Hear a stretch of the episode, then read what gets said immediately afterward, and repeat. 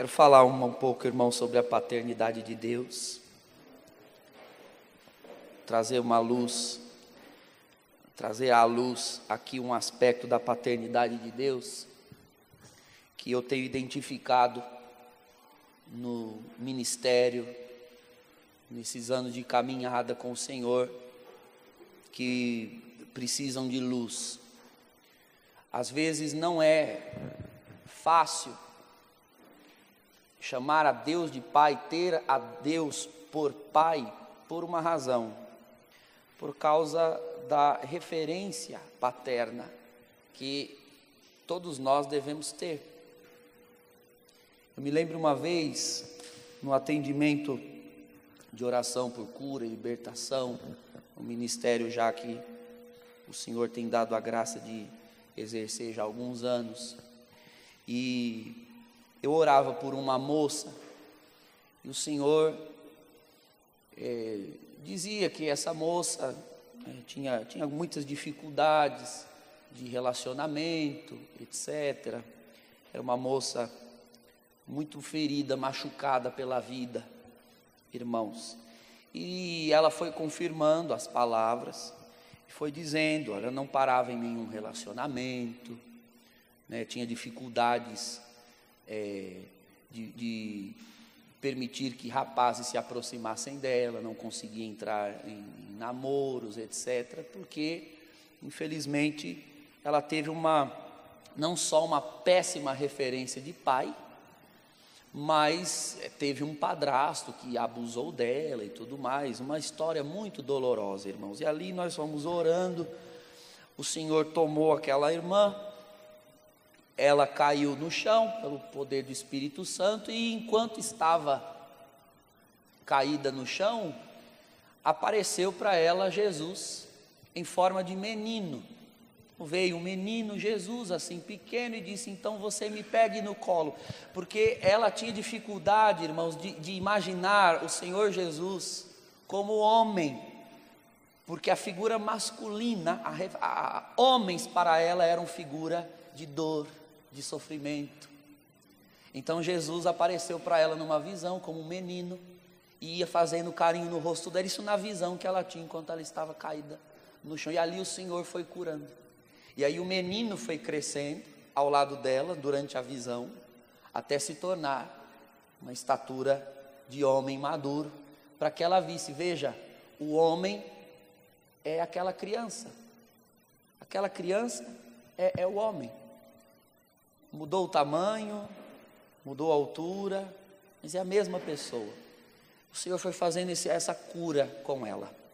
Eu entendo, irmãos, que para que a gente dê uma boa adesão à paternidade de Deus e nós assimilemos a paternidade de Deus, muitas pessoas têm de passar por esse processo de cura em relação à paternidade. Olha, veja, algumas coisas sobre a nossa humanidade a ser curada estão nas palavras que nós dizemos e nós não prestamos atenção, nas próprias palavras.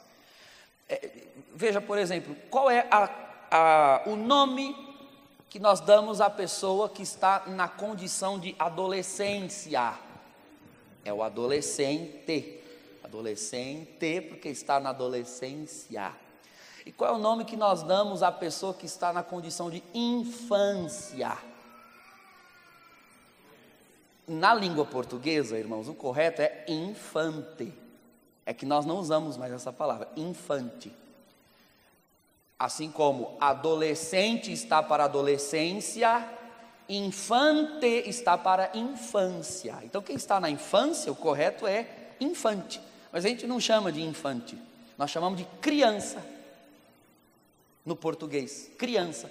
Por que criança? Criança porque precisa ser criada é alguém que está numa condição é, na qual falta se criar algo. O que é que falta criar no infante? Caráter, identidade, personalidade. É um ser humano perfeito, mas que ainda não atingiu a estatura que pode atingir. Nós sabemos, irmãos, que o pecado entrou no mundo. O pecado entrou no mundo e a nossa natureza humana ela foi declinada. Nossa natureza humana ela foi corrompida. Quem muito falou sobre a natureza humana corrompida na sua origem foi Agostinho, lá no século V, quando ele definia a ideia de pecado original, ou seja, aquele pecado em que todo ser humano nasce. Ele dizia: olha, basta olhar para as crianças. Preste atenção na criança, a criança, o infante, por ser justamente o ser humano no seu estágio mais primitivo, mais puro, você vê ali a pureza da espécie humana em todos os sentidos na criança, inclusive a pureza da natureza declinada. Veja como a criança ela é em si mesmada, ela não enxerga o mundo ao seu redor, ela enxerga que o mundo gira ao redor dela, na realidade. Então a criança, ela tem um egoísmo, mas ela não emite um juízo sobre esse egoísmo. Ela é egoísta, mas ela não sabe que é. Ou seja, não é uma maldade. É a condição declinada em que a criança está. A criança tem fome. Ao ter fome, ela vai fazer um escândalo. Ela vai chorar. Ela está pouco se lixando se a mãe vai passar vergonha, se o pai vai passar vergonha, se tem comida aquela hora, se tem ali naquele lugar. Ela não se preocupa. Ela está com fome e ela vai berrar. E não importa a hora. Se é de madrugada, se a mãe está com sono, se a mãe está cansada. Não é assim, irmãos? Os que, que têm filhos sabem o que eu estou dizendo. Então, a criança ela não emite um juízo sobre a vida do outro. A criança não tem alteridade. Ela, ela enxerga o mundo a partir de si. Eu estou com fome e é agora eu vou fazer o escândalo porque eu quero comer e pronto. É dia ou noite, é chuva ou sol, é hora ou não, não importa. É assim. A criança ela tem um objeto de desejo, um brinquedo, alguma coisa, ela quer. Ela quer, ela vai fazer birra, ela vai se jogar no chão, ela vai fazer escândalo, e ela quer, do jeito dela, da forma dela. Perceba como não é maldade dela, ela é assim. Ninguém ensinou o ser humano a ser assim, todos nós nascemos assim. Santo Agostinho, quando quis descrever, por um exemplo, o pecado original, ele, disse, ele usava justamente duas crianças brincando na praia. Disse: dê um brinquedo às duas crianças, espere cinco minutos. Cinco minutos elas estão se pegando no tapa. Cinco minutos. Tudo bem que logo elas se pegam no tapa disputando o brinquedo e depois logo elas se reconciliam, mas depois da reconciliação elas vão se pegar no tapa de novo. Se reconciliam, se pegam no tapa, se reconciliam, se pegam no tapa. Dê um brinquedo só para as duas dividirem, vai dar briga. E é sempre assim, eu pode observar as crianças brincando, mãe, olha, ela pegou, é meu, é meu, é dele, deixa ela brincar um pouquinho, você tem que ensinar, porque não existe um caráter formado no infante. O caráter precisa ser criado, ela é uma criança. Se nós não criarmos nela, não vai brotar sozinho. Nós, seres humanos, nascemos, portanto, nesse estado declinado. É o que nós chamamos de na, na, na, na, teologia cristã de dois mil anos, pecado original. Não é um pecado no sentido de que é um mal que a pessoa cometeu. Pecado não é só um ato pessoal, pecado é uma condição na qual a pessoa está. Então nós nascemos assim, ninguém nos ensinou, nós precisamos inclusive ser tirados dessa condição, salvos dessa condição, porque não temos condições de sair sozinhos de lá. Por isso é um pecado porque se precisamos ser salvos de lá e o Senhor nos veio, veio para nos salvar. Agora, irmãos, o que acontece é que para criar o caráter, a identidade no ser humano, Deus instituiu a humanidade com papéis, para que esses papéis fossem, na medida em que forem, fossem exercidos, criassem o caráter. E nós temos aqui esses dois papéis, de filiação e paternidade. Atenção, quando nós falamos de paternidade e filiação em Deus, Deus Pai e Deus Filho, nós estamos falando de maneira é, comparativa, analógica, porque quando eu falo em pai e filho, o que, que eu pressuponho? Humanamente falando, que o pai é anterior, todo pai vem antes do filho. O pai gera o filho no sentido de que o pai existe e o filho não, e em algum momento o filho passa a existir. Só que em Deus isso não acontece, porque Deus é eterno. O filho não veio e não vem depois, o filho é tão eterno quanto o pai, desde toda a eternidade, nós bem sabemos. Então, nós chamamos a primeira pessoa da Trindade de Pai, embora ele não seja pai da segunda pessoa, como o meu pai é meu pai, como seu pai foi seu pai. Há algo de distinto. Nós chamamos de analogia. O pai e o filho na Trindade são pai e filho, mas no sentido analógico, não são pai e filho como são pais e filhos os pais e filhos na terra porque não há uma origem temporal. O pai gera, não é? Nós dizemos em teologia, o pai gera o filho, não gerou, gera, gera desde toda a eternidade. Agora, paternidade é um papel instituído, criado por Deus para a humanidade. O ser humano precisa de paternidade. Então, grave isso, irmãos: a paternidade é o papel exercido sobre o infante para que seja criado nele um caráter, uma identidade. E aqui vale a pena começar a fazer uma primeira distinção. Depois que o pecado entrou no mundo, não, não, não é mais óbvio que aquele que gera seja pai. Depois que o pecado entrou no mundo, veja as famílias. É capaz que aquele que gerou destrua mais ainda. Existem pais que destroem mais do que criam. Infelizmente. Na verdade, isso não é um pai, é um genitor. Existem muitos genitores, poucos pais. E a nossa dificuldade, irmãos, é que nenhum de nós quer aceitar não ter tido ou não ter um pai. Nenhum de nós quer aceitar. Aquela moça pela, pela qual nós orávamos, traumatizada, com figura masculina referencial ferida, ela dizia: O meu pai me abandonou. Meu pai me fez um mal. É, esta frase gera, irmãos, uma associação indevida. Meu pai me fez um mal. Ora, mas paternidade é um papel instituído por Deus para gerar, para criar um caráter positivo no ser humano. Se fez um mal, então porque não era pai. Um genitor, o teu genitor lhe fez um mal.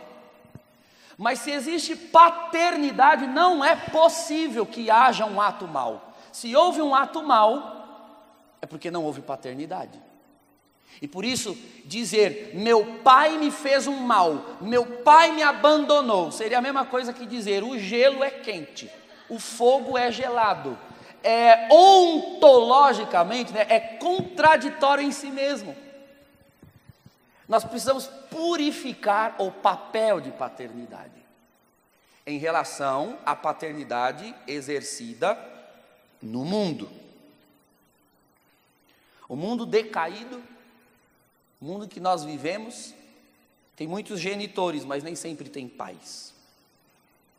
A relação familiar, ela foi prejudicada depois que o pecado entrou no mundo. Todas as relações familiares, pai, filho, esposo, esposa. Veja como nós nos tornamos. Homem e mulher, mesmo depois que o pecado entrou no mundo, permanecem sentindo-se atraídos um para o outro. Por outro lado, embora sejam atraídos um para o outro, esta relação é uma relação conturbada. Então, o matrimônio natural, ou ele se torna, se tornou por causa do pecado que entrou no mundo, ele se torna uma relação, às vezes, de disputa, de tensão, de possessividade, de ciúme. É uma relação tensa. Então veja como nós somos, nós deve, desejamos viver juntos, mas quando vivemos juntos, nós temos dificuldade de viver juntos. As, todos os papéis familiares foram maculados pelo pecado que está em nós. Com a paternidade, não foi diferente. Então, o que o Senhor Jesus vem fazer, irmãos? O Senhor Jesus, ele vem apresentar à humanidade a paternidade, porque se todos os papéis foram corrompidos, depois que o pecado entrou no mundo, nós não temos mais referência positiva no mundo, a não ser que Deus venha trazê-la, nós não temos mais referência positiva do que é ser pai, do que é ser mãe, do que é ser filho, do que é ser irmão. Jesus, nosso Senhor, porque é o Deus Criador, nos viu todos no mundo precisando novamente de um caráter recriado, já que nós somos a obra das Suas mãos, a criação das Suas mãos, mas uma criação que se quebrou, então agora nós precisamos ser recriados, não é à toa que o Senhor nos chame, assim como Pedro mencionou, de filhinhos, porque nós voltamos, em relação a Deus, nós nos tornamos crianças, nós não somos infantes mais, provavelmente aqui ninguém mais, a não ser as que estão no colchãozinho ali, mas aqui não há mais infantes, mas não é porque você não é infante que diante de Deus você não seja criança.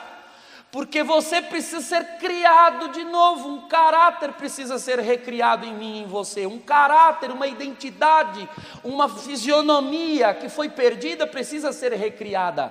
E nós que fomos feitos à imagem e semelhança de Deus, embora permaneçamos sendo imagem, perdemos a semelhança, e é essa semelhança, essa similitude com Deus que o Filho veio restaurar, mas como foi da ordem natural de todas as coisas, que os filhos têm um caráter forjado, criado pelo Pai, então o Filho veio revelar uma paternidade divina para restaurar para criar na humanidade novamente a identidade de filhos de Deus.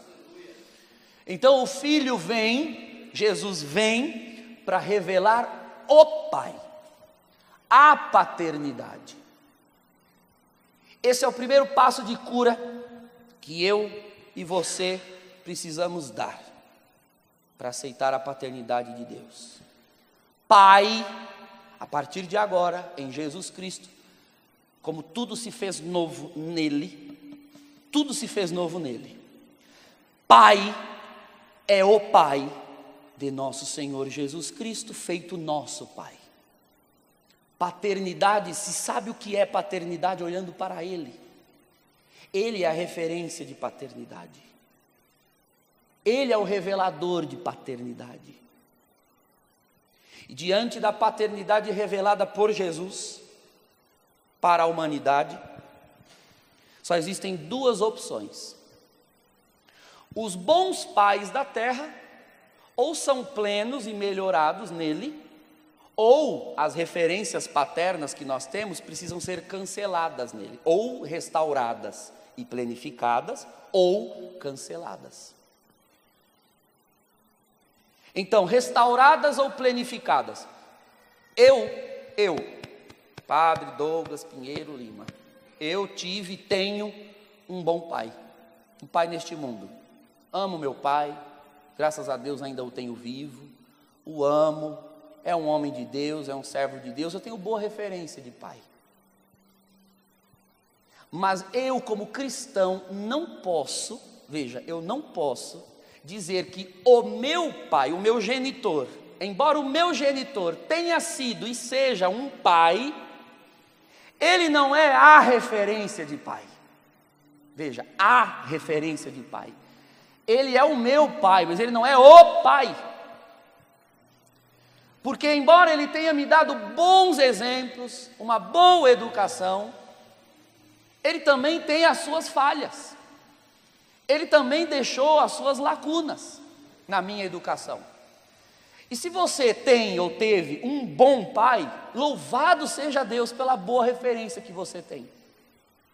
Mas veja, nós não podemos olhar para nós, olhar para a palavra, olhar para aquilo que nós temos de ser como cristãos e dizer assim: bom, mas isso aqui eu não consigo porque eu fui educado diferente. Veja, então, por exemplo, eu atendi esses dias uma pessoa na paróquia diz: Olha, na minha família a gente é assim, leva tudo a ferro e fogo, a gente aprendeu assim. Então a gente diz as coisas na cara, sabe? A nossa família, meu, meu pai era assim, meu pai é, não, não adiava para dizer as coisas, tinha que corrigir, já corrigia na hora. Então eu sou assim, meu pai me ensinou a ser assim, então. Essa é uma qualidade do seu pai. Só que a palavra ensina perdão, paciência, humildade, e não é toda hora que você pode falar tudo o que quer, a hora que quer, para quem você quer. Então, o seu pai criou, porque você era um infante, portanto criança, o seu pai criou em você um caráter de dizer tudo que você quer, a hora que você quer. Eu sei que o seu pai é um bom pai, mas este aspecto da paternidade do seu pai você vai ter que renunciar. Entende? Este aspecto você vai ter que renunciar. Porque a paternidade de Deus quer forjar em você um caráter superior. O caráter a ser criado em você é de uma paternidade ainda maior. Então, o seu pai é um bom pai, só que agora você precisa ultrapassar, precisa dar o salto e ir para o nível de ser um filho de Deus, muito mais do que um filho do seu pai terreno. Então, o meu pai terreno, meu pai carno, meu genitor, foi um bom pai, mas deixou as suas lacunas. Quem vai completar as lacunas deixadas pelo meu genitor? O Pai de nosso Senhor Jesus Cristo, que é dado a mim como meu Pai. Ele vai completar. Então, boas referências de pai não serão canceladas na fé cristã, mas serão plenificadas, preenchidas. E precisam todas ser completadas. Todas. Não há um pai neste mundo que tenha cumprido o seu papel com a plenitude e perfeição que o Pai dos céus o fará na nossa vida até o final. Até o final. Até porque os nossos pais tiveram o seu poder de influência, tiveram o seu poder de referência por um período determinado da nossa história. Mas na medida em que nós chegamos à, à idade adulta, os nossos pais, embora eles continuem sendo historicamente os, os nossos genitores, vão se tornando até mais nossos amigos, companheiros, do que de fato pai e mãe, no sentido de pessoas que ainda têm poder de palavra de decisão sobre as nossas escolhas. Isso é inevitável. Então veja como, na medida em que nós crescemos, nós também perdemos a paternidade dos pais. Seja porque ficamos adultos, ou seja porque um dia eles passam e não vão ficar conosco para sempre. E os pais vão embora vão deixar esta vida e nós ainda não estamos prontos, não estamos criados. Deixamos de ser infantes, mas não deixamos de ser crianças, porque ainda, ainda temos algo da identidade para ser criada em nós. Agora, irmãos, e as más referências? Bom, se foi, se, se houve uma má referência de pai, a paternidade de Deus que plenifica as boas referências, em relação às más, as cancela. É preciso cancelar absolutamente. Então não conheço sua história.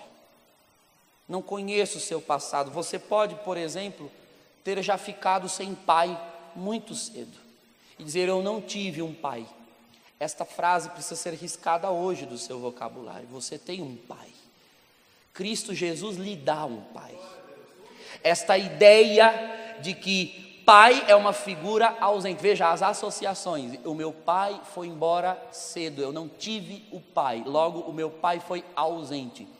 Nunca mais associe paternidade com ausência, porque ausência, carência de pai, é uma condenação muito grande para um ser humano. Que precisa ser criado, precisa ter alguém que crie nele um caráter. E já não há condenação para quem está em Cristo Jesus. Portanto, se eu estou em Cristo Jesus, eu não posso mais carregar em mim esse fardo. Ou um pai violento. Meu pai era muito violento, castigava muito, batia, era muito severo. Eu tinha medo do pai. Meu pai me deixou com medo disso, com um trauma daquilo. Irmãos, diante da paternidade que o Senhor Jesus lhe oferece, todas as referências negativas de pai precisam ser canceladas. Está na hora de você soltar, está na hora de deixar. Há quem precise, e em muito, liber, começar a liberar o perdão na sua vida espiritual para os seus pais.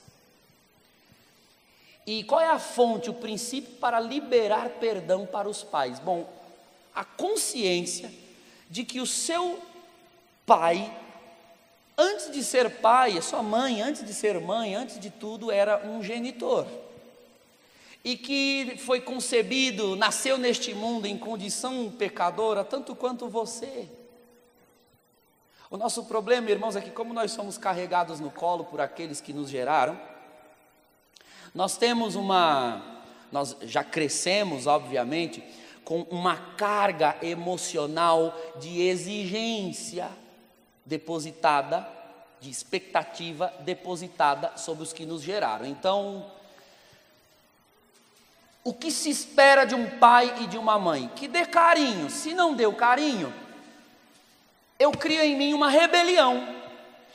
Eu crio em mim uma imagem de resistência e de rebelião contra os meus pais. E não aceito em hipótese alguma, porque ele não me deu carinho, porque não me amou, porque não cuidou de mim, porque fez isso, mas era meu pai, mas era minha mãe, e veja como a reivindicação é sempre essa.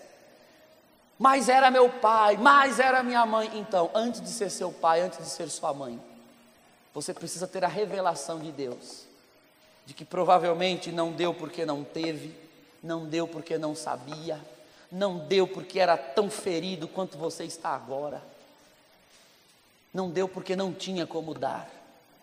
O melhor salto que um cristão pode fazer é quando, ao nascer de novo, ele passa a conseguir já enxergar a qualquer ser humano neste mundo como um irmão seu em Cristo Jesus. Antecipar o essa antecipação escatológica a que o Pedro se referia na sua pregação. Na vida eterna, nós não exerceremos mais os papéis sociais. Então, embora eu vá reconhecer os meus pais, lá eles não terão a função de paternidade ou maternidade sobre mim, porque lá eu já estarei pleno, pronto, criado, salvo, santo. Então eu os reconhecerei, eu os amarei, foram meus pais na terra, mas eles não vão precisar dar comida na minha boca, não vão precisar pagar minhas contas, não vão precisar exercer as funções de pai e mãe. Você tem o seu esposo, a sua esposa, ora, viverão eternidade juntos ali, mas como irmãos no Senhor. Não haverá mais necessidade de conjugalidade, de, de, de, resolver quem vai pagar a conta, quem vai comprar o pão, quem vai fazer a comida. Absolutamente não existirão mais as funções maritais, os papéis sociais serão suprimidos. Só um papel permanecerá, o de irmãos, em relação ao pai. Então nós temos que aprender, irmãos, não é assim ao longo da vida cristã, olhar uns para os outros como irmãos. Por que você não consegue então? Por que muitos não conseguem? Então olhar para o pai e para a mãe também e ver é um irmão teu, é uma irmã tua. Te tratou assim, não te criou como você hoje sabe que deveria ter sido criado. Mas ele é mais digno do seu perdão, da sua pena da sua compaixão do que da sua raiva, da sua ira. Não é porque foi teu genitor mais velho e te trouxe ao mundo que não sofreu, que não tinha feridas. E é por isso é necessário curar, curar e liberar perdão à figura paterna. Não eram perfeitos, não são perfeitos. Perfeito é o Pai que eu recebo em Cristo Jesus. Ele não vai decepcionar, Ele não vai descuidar, Ele não vai abandonar. Ah, que falta me fez um pai, alguém pode pensar, né? Faleceu cedo, eu não conheci, ou abandonou, ou rejeitou.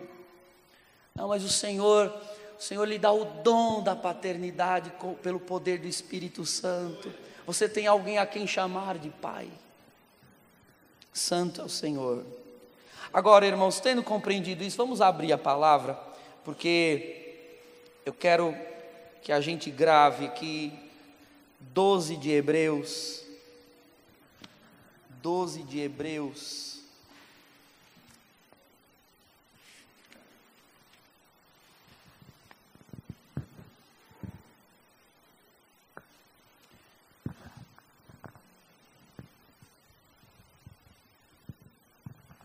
Na minha Bíblia, o título está assim: é, Deus Educador Paternal. A função do pai é essa, não é? Educar, criar o caráter. Nós vamos ler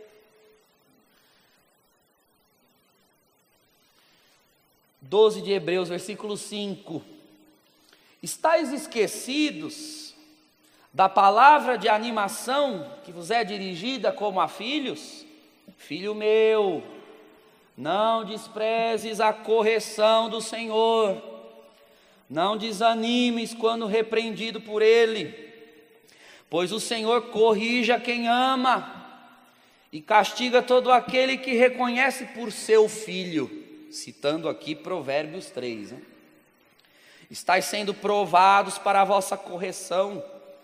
É Deus que vos trata como filhos. Ora, qual é o filho a quem seu pai não corrige? Mas se permanecesseis sem correção, que é comum a todos, seríeis bastardos e não filhos legítimos. Aliás, temos na terra nossos pais que nos corrigem e, no entanto, os olhamos com respeito. Com quanto mais razão nos havemos de submeter ao Pai de nossas almas, o qual nos dará a vida. Os primeiros nos educaram para pouco tempo, segundo a sua própria conveniência, ao passo que este o faz para o nosso bem, para nos comunicar sua santidade. É verdade que toda correção parece, de momento, antes motivo de pesar que de alegria. Mais tarde, porém, granjeia aos que por ela se exercitaram o melhor fruto de justiça e de paz. Levantai, pois, vossas mãos fatigadas e vossos joelhos trêmulos. Dirigi os vossos passos pelo caminho certo. Os que claudicam tornem ao bom caminho e não se desviem. Irmãos, a vida Quando entregue nas mãos do Senhor e o Espírito de Deus já em mim exerce o papel filial de considerar que Deus é meu Pai, então a primeira função daquele que quer ser criado, daquele que quer ser educado, é deixar-se conduzir, deixar-se modelar, deixar-se criar pelo Pai. O Pai é quem sabe o caráter que eu tenho de ter. O pai é quem sabe quais são os defeitos que precisam ser corrigidos, porque o pai é assim. Ele vai analisando, quando ele tem muitos filhos, ele percebe que um filho, ele já nasce, já de pequeno, ele vai crescendo com um temperamento mais assim, o outro já tem um temperamento mais é, distinto do outro irmão, um é mais tranquilo, o outro é mais exigente o outro é, é, mais irritado, não é assim? Então o pai ele sabe o que ele pode dar para esse, mas não pode dar para aquele, o que ele pode permitir que esse aqui faça, e o que pode permitir que aquele ali não faça. Irmãos, eu lembro lá em casa, nós, eu sou caçula de três irmãos, e meu irmão era mais chegado em brincar na rua, vivia na rua, eu era mais caseiro. Então meu irmão queria muito ir para a rua e minha mãe sempre proibindo. Ao passo que eu, que nunca saía de casa, minha mãe vivia empurrando para ver se eu saía um pouco de casa para tomar um sol. Então, às vezes, a ordem que é dada para um não é dada para outro. E o filho começa a questionar a educação dada pelo pai, porque ele não enxerga a paternidade em si. Ele começa a achar que a paternidade, ela Aleluia, são aquelas normas, são aquelas regras, são aquelas disciplinas que o pai dispensava. Não se percebe, não se conhece a paternidade do pai na comparação entre os filhos. A paternidade, ela é antes de tudo um ato de fé. Ou seja, eu sei que o meu pai me ama demais para fazer ou permitir ou omitir algo que não seja para o meu bem. E é necessário, irmãos, para que se restaure uma boa condição de filho, reconhecer que a paternidade de Deus é em relação a mim, ao meu bem, ao amor que Ele tem para comigo. Porque quando eu começo a me comparar, a comparar o exercício da paternidade de Deus nos outros e em mim, então Satanás entra e coloca a inveja no coração. Foi o que aconteceu com Caim e Abel. O comportamento do pai é comigo o comportamento que precisa ser comigo, e será contigo o que precisa ser contigo. E é necessário aceitar, irmãos. Então, por que? Por que eu vou agora na vida cristã começar a questionar a paternidade de Deus por causa das suas permissões? Primeiro que essa ideia de que Deus não castiga, nós acabamos de ler, ela é fora do padrão bíblico. Nós às vezes temos ou queremos construir uma ideia de paternidade em Deus que está mais para um vovozinho do que para um pai propriamente dito. Nós queremos Deus pai ou Deus vô, porque o Deus vô, irmãos, o vovozinho, ele adora estragar o netinho, não é? Eu via isso lá em casa. Meu pai, meu pai, para a gente conseguir um doce, tinha que fazer por onde? Quando nós éramos pequenos. Agora foi só meus sobrinhos nascerem. Era olhar para o vô e pedir um doce, o doce estava lá. E nós olhávamos aqui e disse, pois é, né? Uma coisa era o pai, o nosso, outra coisa é o vô deles. Mesma pessoa, o comportamento muda. Há quem queira Deus, mas Deus vou. Deus vou. Então, Senhor, eu quero, Senhor, eu preciso, vem, Senhor, faz, vem, Senhor, realiza, vem, Senhor, e dá. Cadê o Senhor não vê? O Senhor não vai curar, o Senhor não vai fazer, o Senhor não vai abrir a porta, o Senhor vai prover. O Senhor manda dizer: Eu sou pai, eu não sou vô. Eu não estou aqui, eu não te trouxe esse mundo para que você, que já é uma criatura declinada, pecadora, egoísta, eu ainda precise ficar estragando você, mimando você, dando tudo pronto na sua mão. O Senhor não faz assim, e não só, às vezes não dá, irmãos, como tira o pouco que tem para nos educar. O pouco que tem para educar. Porque ele é pai, não é vô porque quer criar, não quer destruir. Então, é, irmãos, nós temos essa dificuldade. Criamos uma imagem de um Deus, criamos a imagem de um Deus que nós chamamos de pai, mas por trás da palavra pai a gente esconde um conceito de avô, de vovozinho. E não só isso, esquecemos de que estirpe nós somos.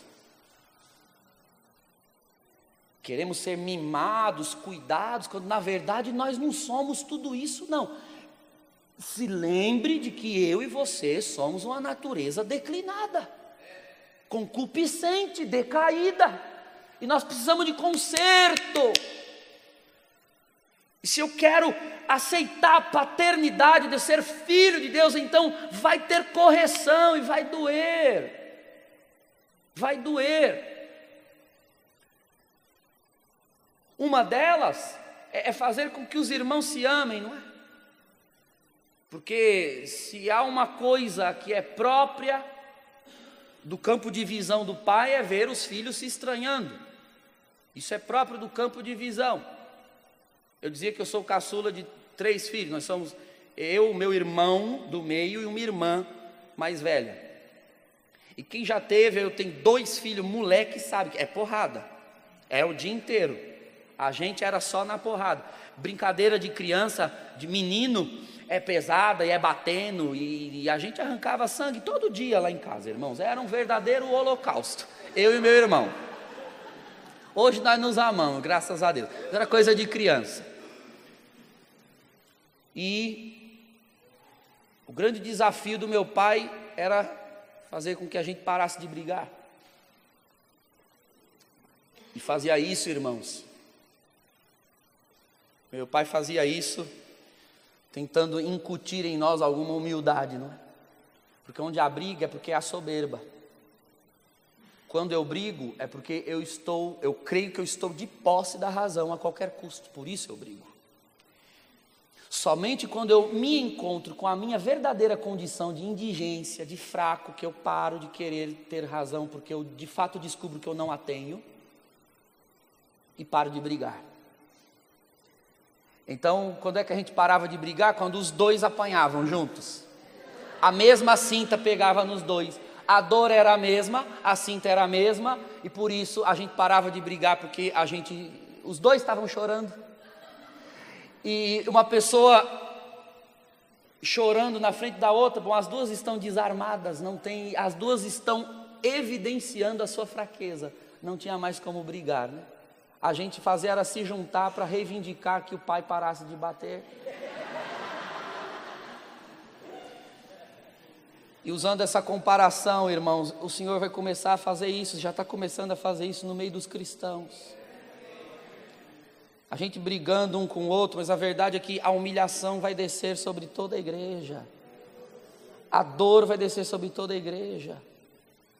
Na hora de ficar doente, a doença não vai perguntar que igreja você frequenta. Vamos todos ficar, se tiver que ficar.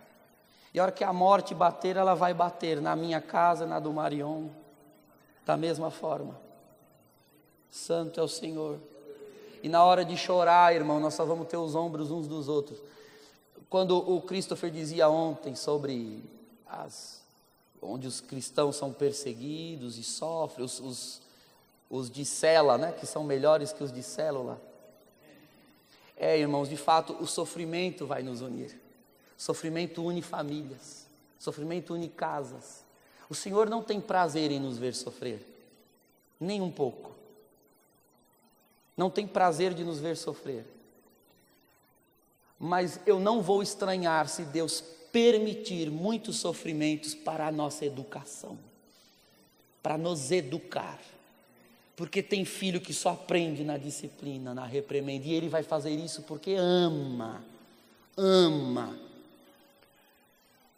Então, na dor, na cruz, o Senhor vai nos unir, na disciplina e no trabalho porque o Senhor não dá nada pronto. Eu desconheço, irmãos, algo que Deus tenha dado assim, pronto. É, vamos pensar um momento no deserto.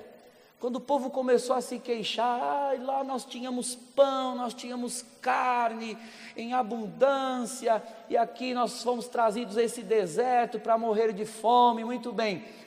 Se não me falha a memória, o texto diz que o Senhor mandou uma revoada de codornizes para o povo poder comer e sair é, carne pelas narinas, diz lá o livro dos Números.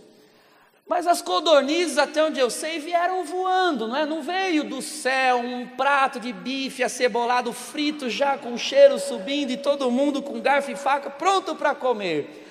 Ele mandou as codornizes, agora o papel, a função, a dificuldade de capturá-las, porque se elas vieram voando é porque elas voam mesmo, irmãos. E dá trabalho de pegar, capturar as codornizes, matar as infelizes, depenar, tirar a tripa, fazer o fogo, botar ali na brasa, temperar e comer, isso é papel teu. Eu mando a codorniz, vá aprender a fazer. No outro dia, quando o povo reclamou que não tinha pão, o Senhor mandou um maná, diz lá. Agora se lembre que eles olharam para os outros e disseram: O que é isso? E Moisés teve que dizer: Esse é o maná, esse é o pão que o Senhor deu a comer. Quer dizer, não era uma baguete de padaria que desceu do céu pronta para ser comida, não é, irmãos? Era um grão que nem parecia pão, tanto não parecia pão que eles perguntaram o que era, porque não tinha aparência de pão. Então o Senhor mandou um grão, o grão está aí. Pegue, colha, moa, junte com água, faça fogo, faça uma massa, bote um fermento, alguma coisa para vocês poderem comer isso daí. O Senhor não dá nada pronto. Não dá pronto. Porque quando se dá pronto para o filho, o filho cresce estragado, cresce mimado.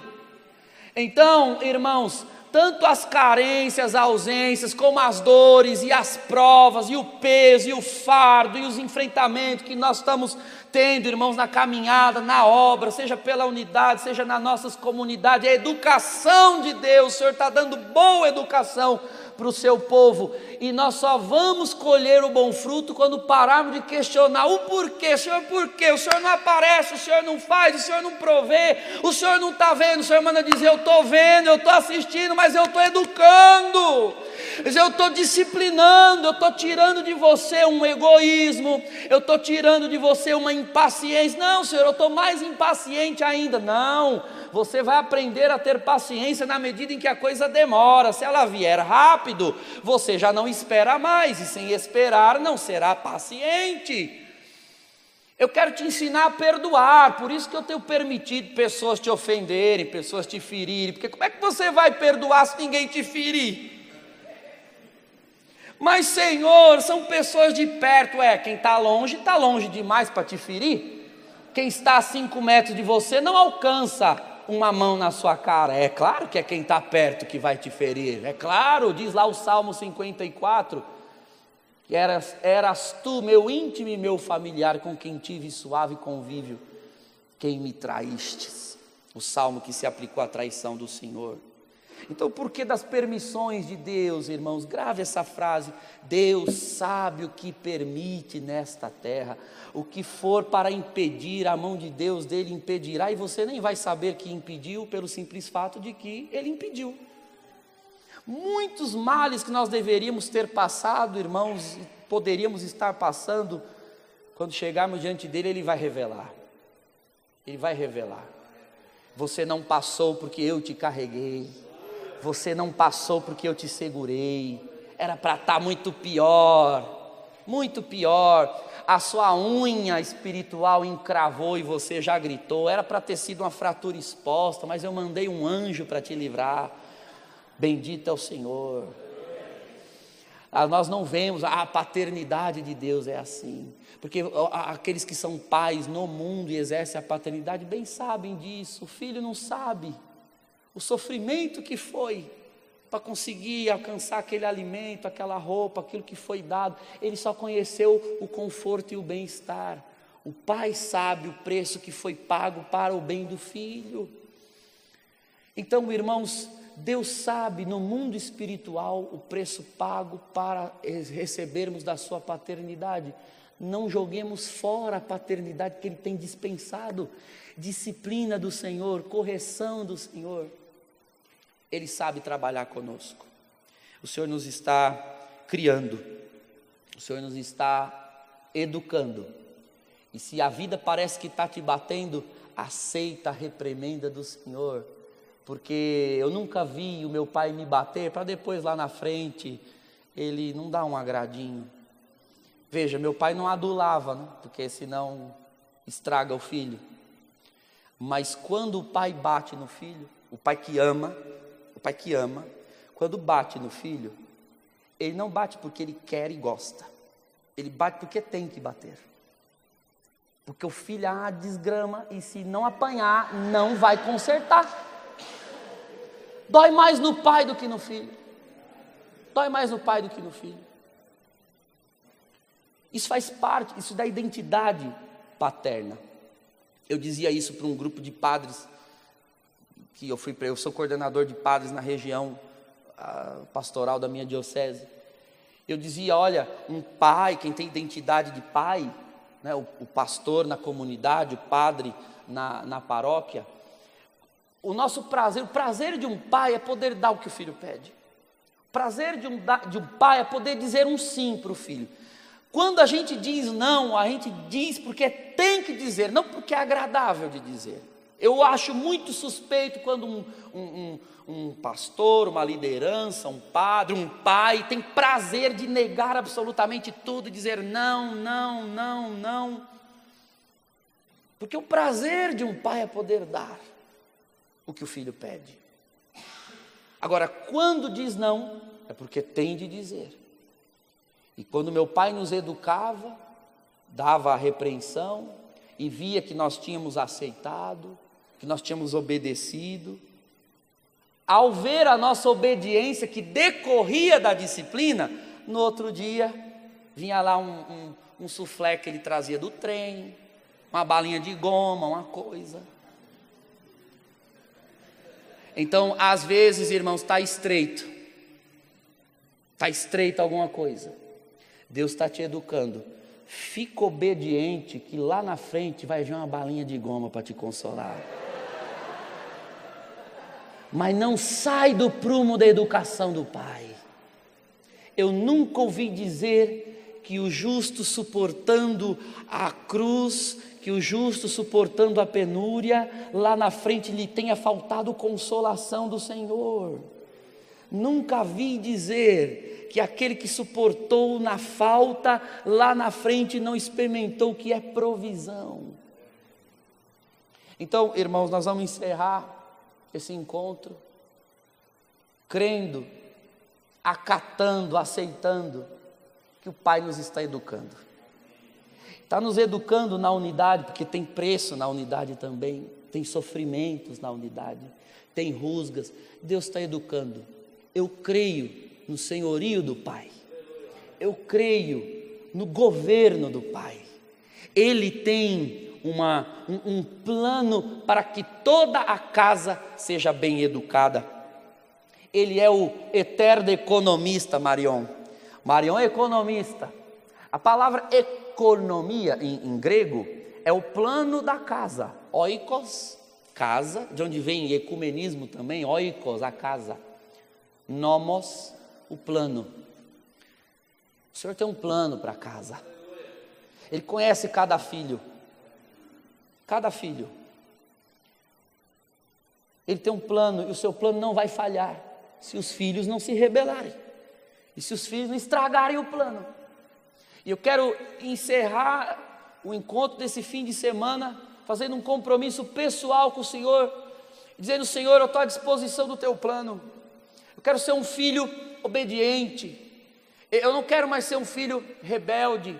Eu sei que eu tenho muitos planos e às vezes planos bons, até para a tua obra. Já fez a experiência, os irmãos de mais caminho, que você tem um plano para a obra, você ama a obra, aí você apresenta para o Senhor, Senhor, olha que plano bonito, você ora, pede, aí o que, que Deus faz? Não, não realiza o plano.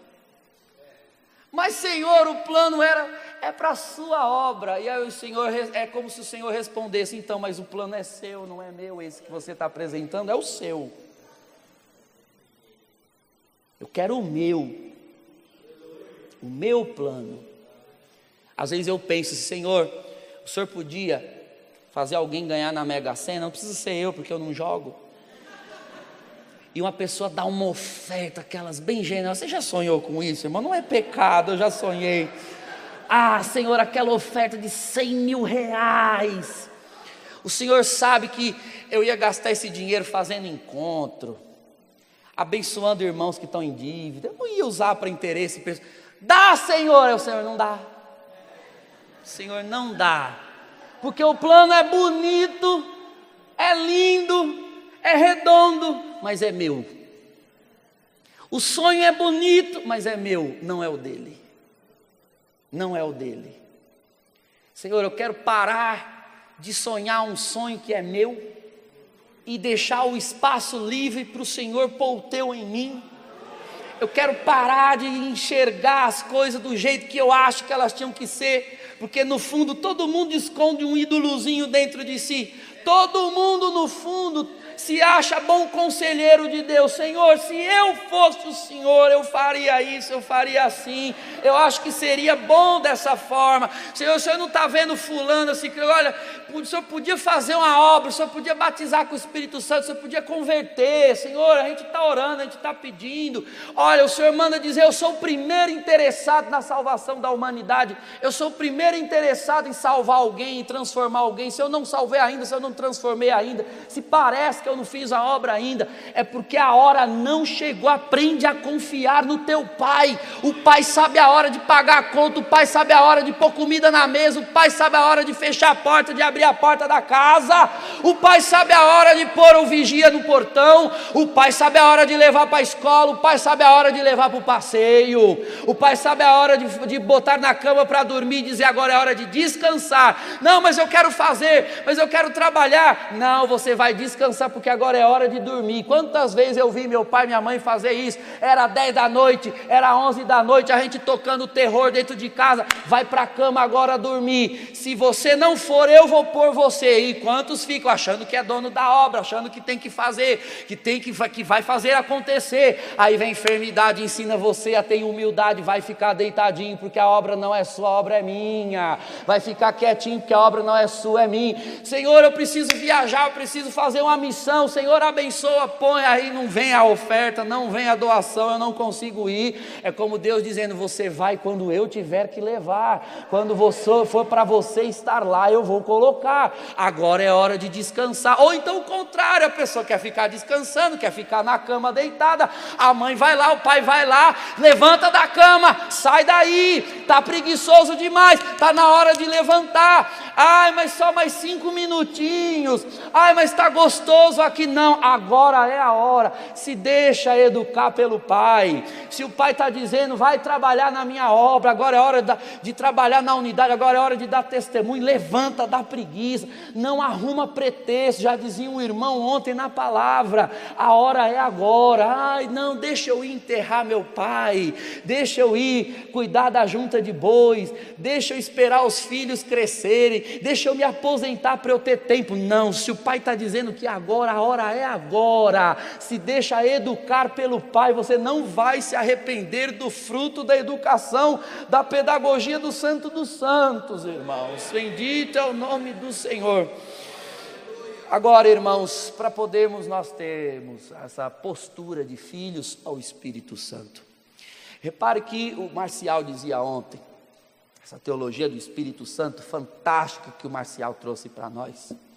O Espírito só diz duas coisas na Escritura: Jesus é o Senhor, 1 Coríntios 12, e Abba Pai, Gálatas 4. E ele não diz nada de si. Jesus é o Senhor, porque é o Espírito do Pai, dizendo em nós o que o Pai diz do Filho. Filipenses capítulo 2: O Pai o exaltou e lhe deu o senhorio sobre todas as coisas. Então, o que é que o Pai diz de Jesus?